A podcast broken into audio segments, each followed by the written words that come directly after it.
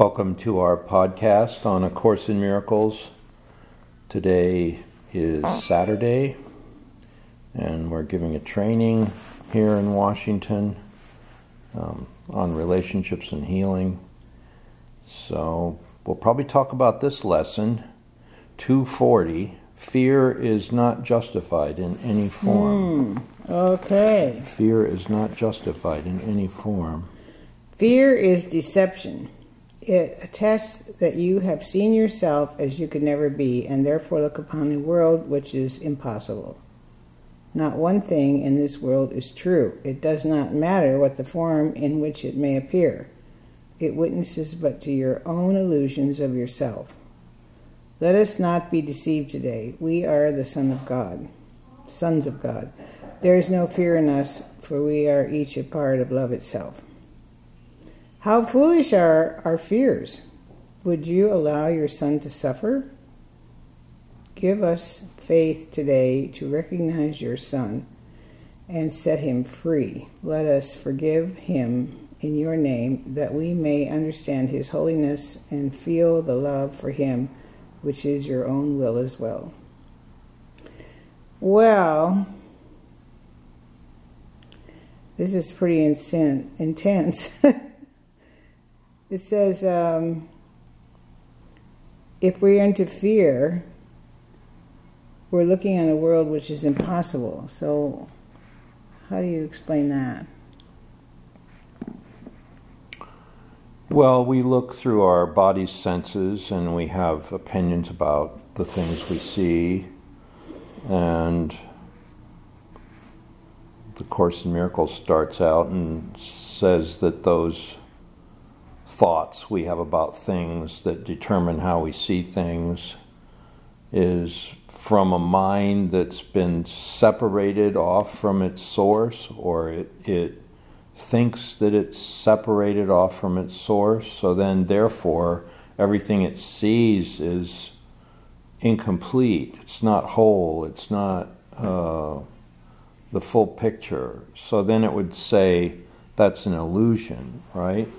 It says it's an impossible yeah. world. So, yeah, it says also, it says it's deception. You know, you can only Deception see. Deception is like a lie. Yeah, right? you can only see through love or fear.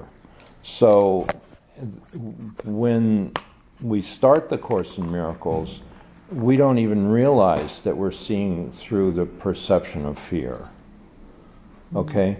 So then it says, well, your thoughts, if you look at them uh, carefully, uh, you have a lot of fear, fear thoughts, and they're mostly past. Um, and then it says that they're meaningless thoughts, and that your meaningless thoughts are showing you a meaningless world. Why, why are they meaningless? Because they're based on fear. It says a meaningless world engenders fear. My meaningless thoughts are showing me a meaningless world. I'm upset because I see a meaningless world, and it says a meaningless world engenders fear. So we're seeing through the eyes of fear. And that's why it says it's a deception. We're not seeing through the eyes of unconditional love. And that's what the Course is trying to move us into uh, Christ's vision of this wholeness of unconditional love. So it starts right off and says, well, fear is deception. You've been deceiving yourself with how you're seeing things mm. separated, divided, you know, you apply your assessment of good versus evil, and that's all made up in your mind. You made that up because of the separation. Separation meaning you forgot who you were. Hmm. Yeah, so when you're into fear, you're forgetting who you are, right? Yeah. That's the summary. It attests that you have seen yourself as you could never be, and therefore look upon a world which is impossible. So, see, there it says, you're seeing yourself not as who you really are. You're seeing yourself as you could never be. Well, who, who is that? Who, who, what is that thing we're seeing that it says you could never be that? Well, that would be your ego. That would be your separated self. That would be the self you made up. That would be your partial, not your whole self. And it, and it engenders fear because it's made up of meaningless thought. And then this says fear is a deception. So we're walking around deceiving ourselves mm. all the time. Mm. And we don't want to see these kinds of things. You know, imagine telling some people you're deceiving yourself. Well, they think their life is pretty good, you know? Mm. and maybe it is, but maybe they're angry half the time. Or maybe they feel like they're a victim of things. I think a lot of people don't realize they have so much fear, but they're worried a lot. And they don't get that worry is the same as fear. You know? Yeah. People right. think, I don't have fear, but I'm worried. Yeah. I'm worried about this and that and the other, which is fear. Yeah, anxiety about the future yeah. or catastrophic thinking, we right. call it. Not one thing in this world is true. Now, that's a pretty strong statement. Yeah. How would you say that? That line, I think, is difficult to swallow.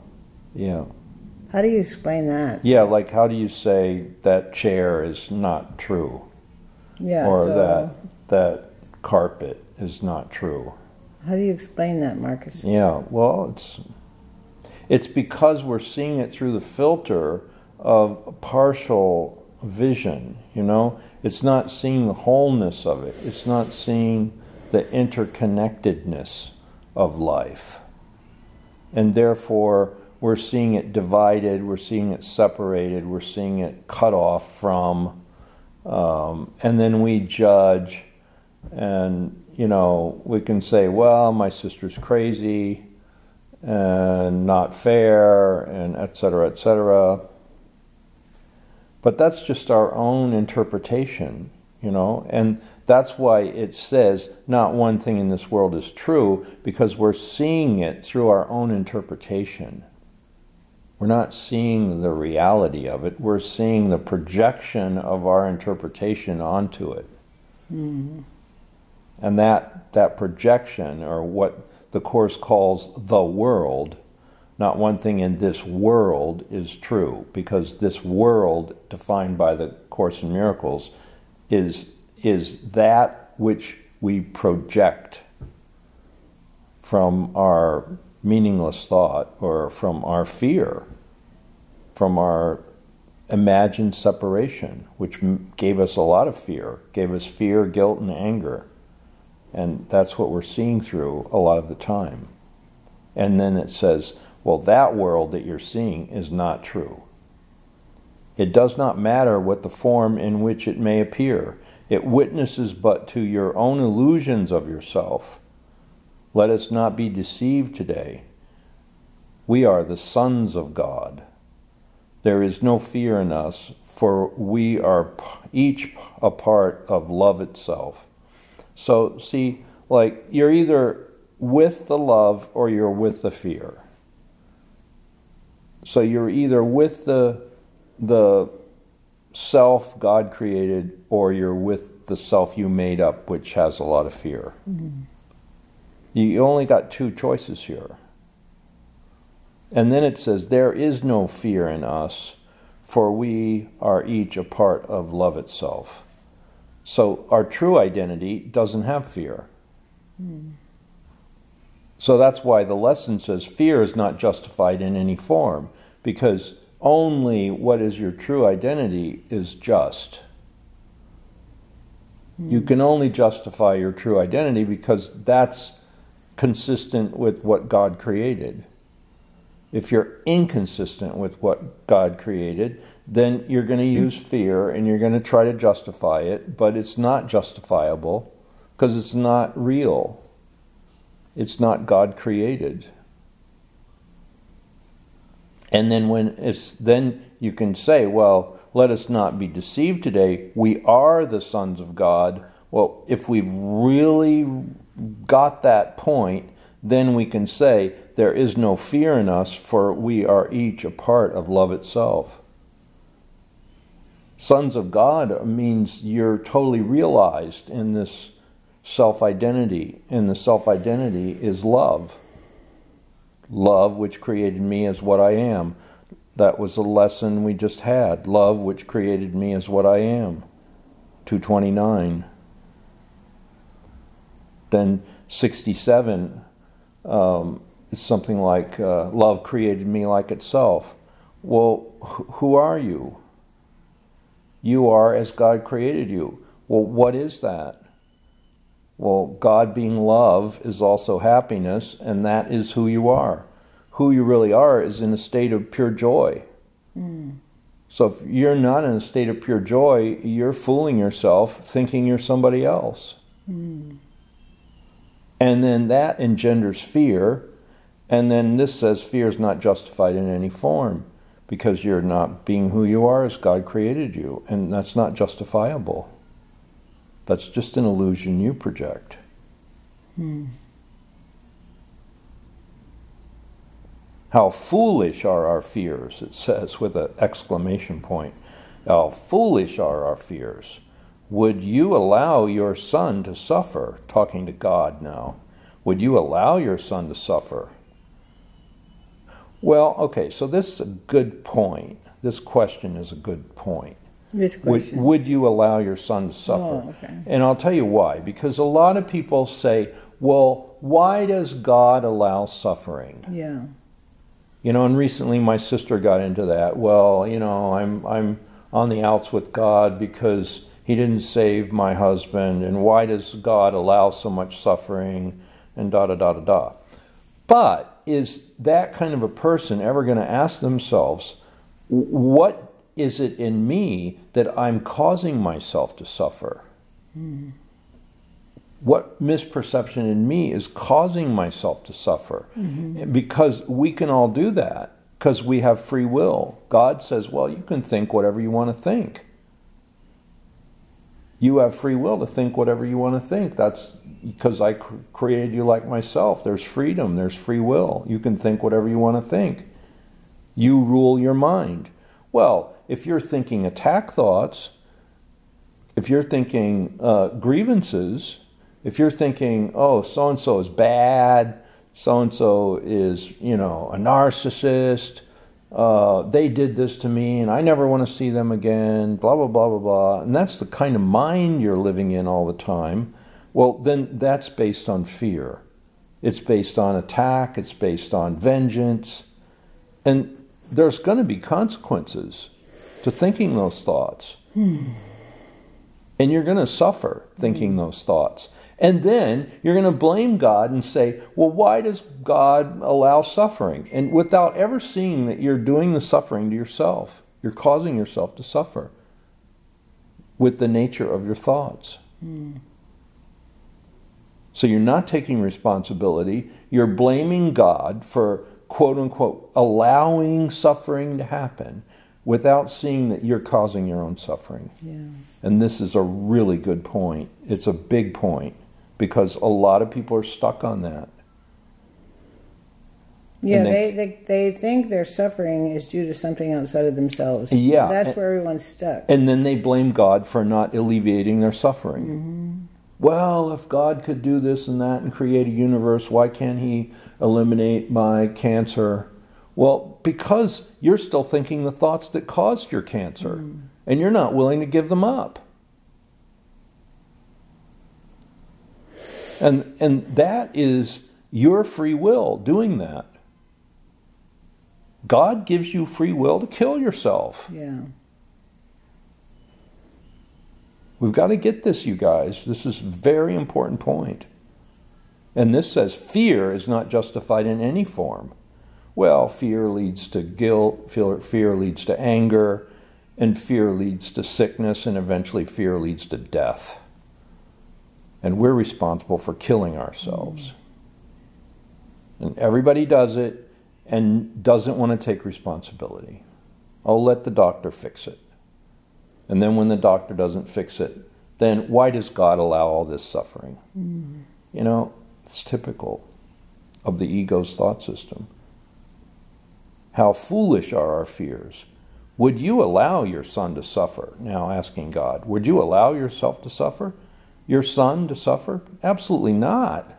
Give us faith today to recognize your Son and set him free. Let us forgive him in your name that we may understand his holiness and feel the love for him which is your own as well. So, I mean, we have to love people that don't see all this that we're talking about. And they're angry and they're self righteous. And they don't want to look at the inner self that's causing their own suffering. You know, later on it says, um, I, let me not fear to look within today. Mm-hmm. Most people are terrified to look inside themselves. They don't, they don't want to see what is the cause of their, you know, trouble. Cause of their trouble is inside themselves. Mm. Just as the cause of their liberation is inside themselves too. So this is a good lesson. Fear is not justified yeah. in any form, and this is the last one uh, in this section called "What is Salvation." 231 yeah. to 240, and this this completes it. Fear is not justified yeah. in any form. The only thing I want to add in closing is that you know we've been saying death is the stronghold of all fear, yeah. and I really believe that because you know since we had this death in the family, I had more fear than usual. Yeah. So I think that that is true. Death is a stronghold of all fear, and we all think death is inevitable. Therefore, we're always scared. Yeah. Right.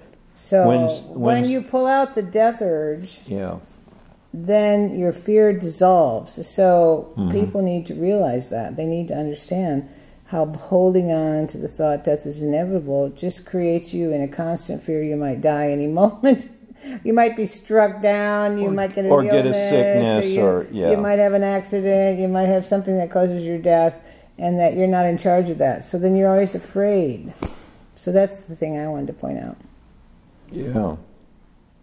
Well, okay. fe- fear is definitely a habit we have to break, just like death is a habit. Right. I mean, Leonard Orr wrote a book called Breaking the Death Habit. Mm-hmm he didn't break it himself, but at least he wrote some good things about yeah, it. Yeah, it was a good idea. Yeah. So, okay, you guys. all right, you guys, we're Gotta gonna, go to work. Yeah. God bless you all.